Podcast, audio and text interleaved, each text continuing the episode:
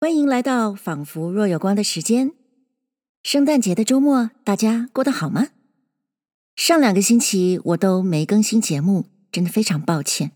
但实在没办法呀，十二月真的是一个残忍的月份。我的一个同事只要见到我，就会说：“十二月，文山会海，文山会海。”要写的文章堆积如山，要开的会议。一眼看不到边，还像海潮一般一波接着一波过来，是不是觉得人生也太难了？在这被绑在各种会议之中不能脱身的苦日子当中，阅读游记，在纸上旅行，可以说是一种苦中作乐的好方法。今天的节目，我就想读一下二十世纪前期的作家。郁达夫的一篇游记，题目呢非常直白，就叫做《半日的游程》。一次旅游只有半天，可见是一次微型旅游，去不了什么名山大川啦、国际景点，跟我们小学生时代被迫写郊游记的尺度应该是差不多的吧，还比不上一次毕业旅行呢。但是这。却是郁达夫一篇相当有名的游记作品。郁达夫是浙江人，他生在十九世纪最后几年，青年时期到日本留学，在求学期间，除了日文，他还学了德文。虽然他的所学专业并不是文学，但是基于个人的兴趣，他读了大量的外国文学作品。他在一九二零年代开始创作，是一个活跃的作家，也介入一些政治性的活动。顺便提一下，他在民国二十五年，也就是一九三六年访问日本的回国途中，还曾经到台湾来访问。前一阵子，我听到台南的朋友提到，当时郁达夫到台南的时候，就住在台南火车站楼上的小房间，现在。都还保存着呢。不只是散文，郁达夫的小说也具有明显的自叙成分。他在作品中塑造的人物与气氛很特别，忧愁、伤感、苦闷，徘徊在自我毁灭的边缘。如果用现在当红的话来说，那就是厌世了。他笔下感伤的男主角，经常深入自己的内心，充满了自我怀疑与矛盾。我们其实可以说，这是非常有现代感的主角的设定。之后有机会，我们再来欣赏他这一类型的小说的作品。今天呢，为了抚慰我自己十二月中困顿的心灵，我决定还是先跟随郁达夫的脚步，做一次。半日的游程，这个旅程发生在浙江的杭州，但是郁达夫没带我们去西湖十景中的任何一景，而是走上了杭州的之江大学后面的山路，然后跟朋友从溪口开始爬山。那里并不险峻，也不是什么秘境。只不过刚好在作者来访的这一天，显得特别清爽而已。同游者也不是什么了不起的大人物，只不过不期而遇的老同学而已。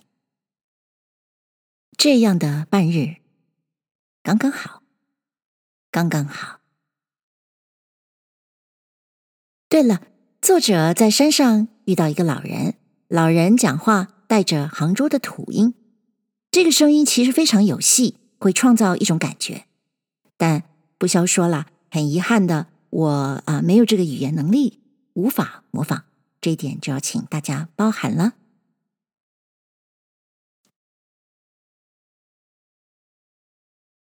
郁达夫半日的游程。去年有一天。秋晴的午后，我因为天气实在好不过，所以就搁下了当时正在赶着写的一篇短篇的笔，从湖上坐汽车驶上了江干，在儿时习熟的海月桥、花牌楼等处闲走了一阵，看看青天，看看江岸，觉得一个人有点寂寞起来了，索性就朝西的直上。一口气便走到了二十几年前曾在那里度过半年学生生活的之江大学的山中。二十年的时间的印记，居然处处都显示了面形。从前的一片荒山，几条泥路，与幅乱石幽溪，草房繁混，现在都看不见了。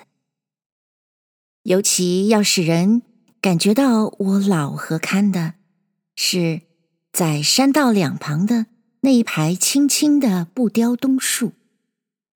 当时只同豆苗似的几根小小的树秧，现在竟长成了可以遮蔽风雨、可以掩障烈日的长林。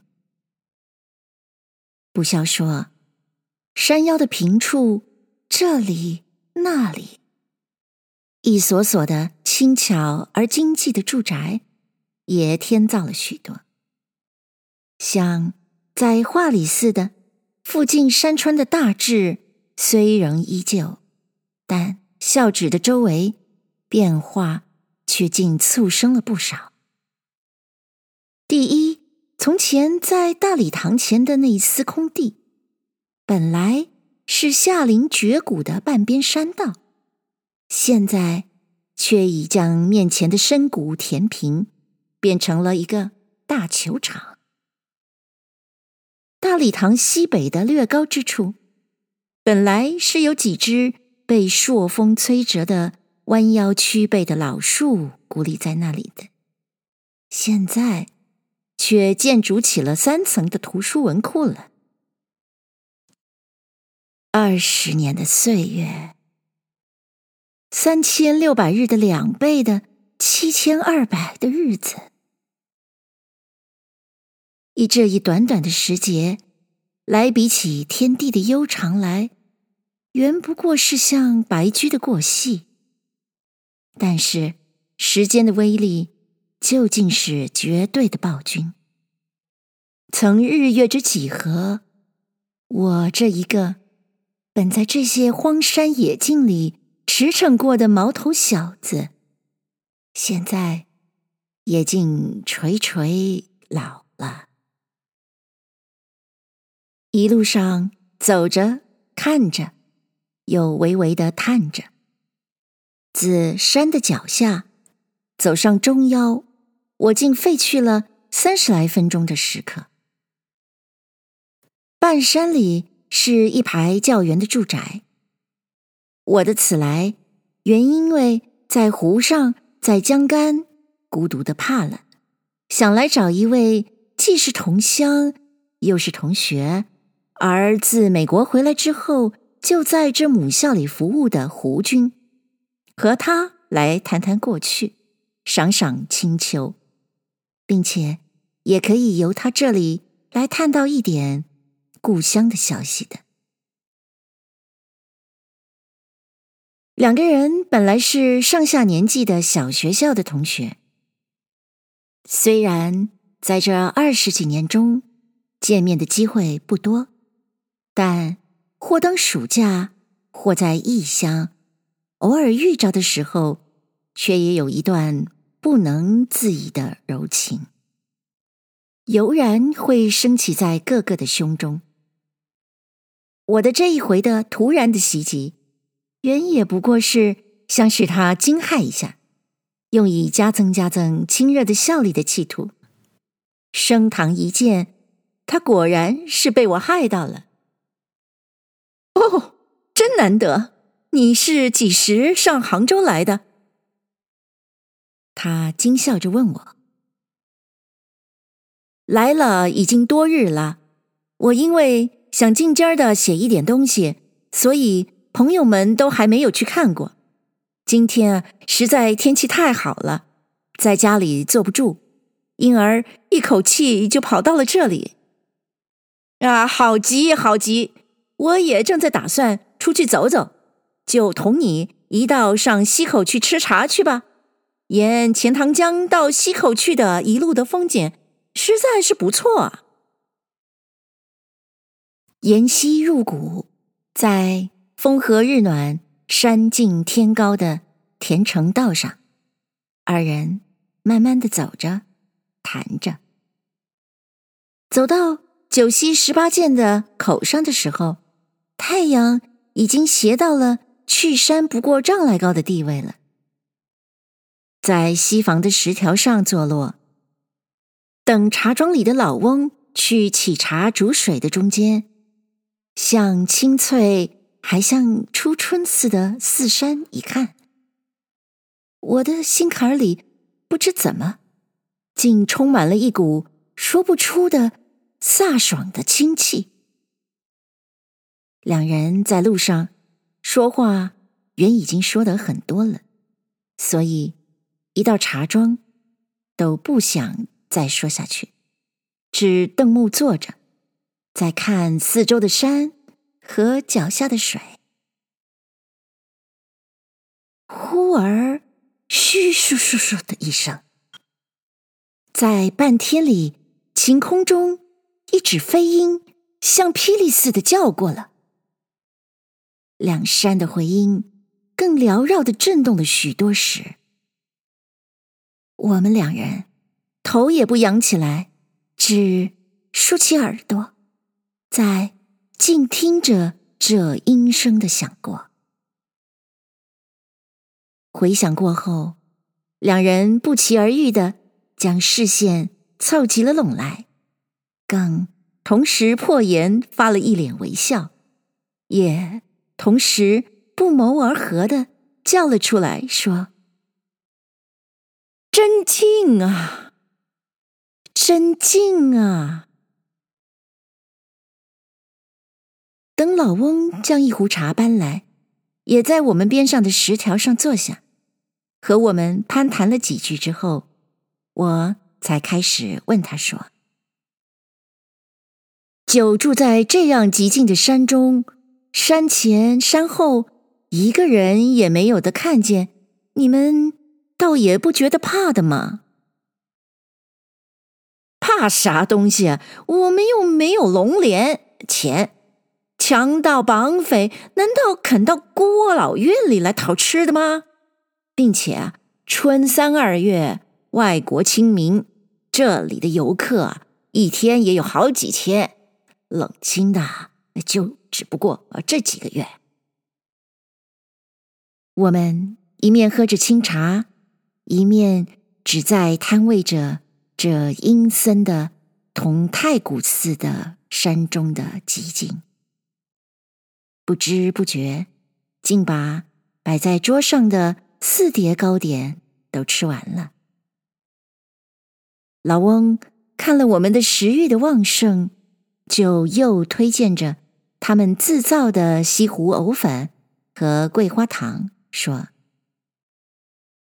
我们的出品非但在本省口碑载道，就是外省也常有信来邮购的。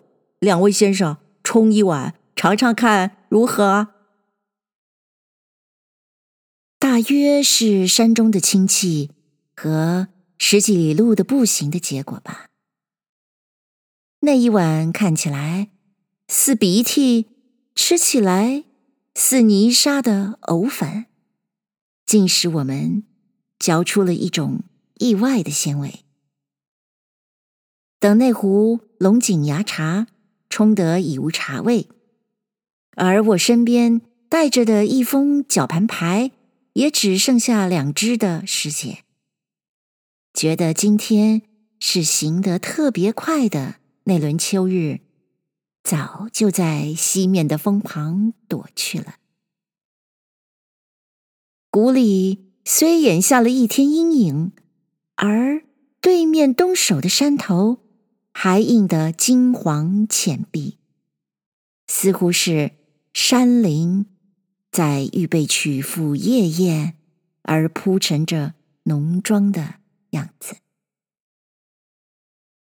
我昂起了头，正在赏玩着这一幅以青天为背景的细照的秋山，忽所见耳旁的老翁以富有抑扬的杭州土音计算着账，说：“一茶四碟，二粉五千文。”我真觉得这一串话是有诗意极了，就回头来叫了一声说：“老先生，你是在对客呢，还是在作诗？”他倒惊了起来，张圆了两眼，呆视着问我：“先生，你你你说啥话约？”我说：“你不是在对客吗？三竹六桥九溪十八涧，你不是对上了？一茶四碟，二粉五千文了吗？”说到了这里，他才摇动着胡子，哈哈的大笑了起来。我们也一道笑了。付账起身，向右走上了去礼安寺的那条石砌小路。我们俩在山嘴将转弯的时候，三人的呵呵呵呵的大笑的余音，似乎还在那极静的山腰、极静的溪口，做不绝如缕的回响。一九三三年五月二十一日，谢谢您收听这一集的《仿佛若有光》。耶诞节刚过，我们都期待着新年。在这一年的年尾，即使世界还在疫情中蹒跚着，但愿我们与所亲所爱之人相顾大笑的余音。在接下来的一年里，总是会在我们心中不绝如缕的回响。那么，我们下一集仿佛若有光的时间，再会喽。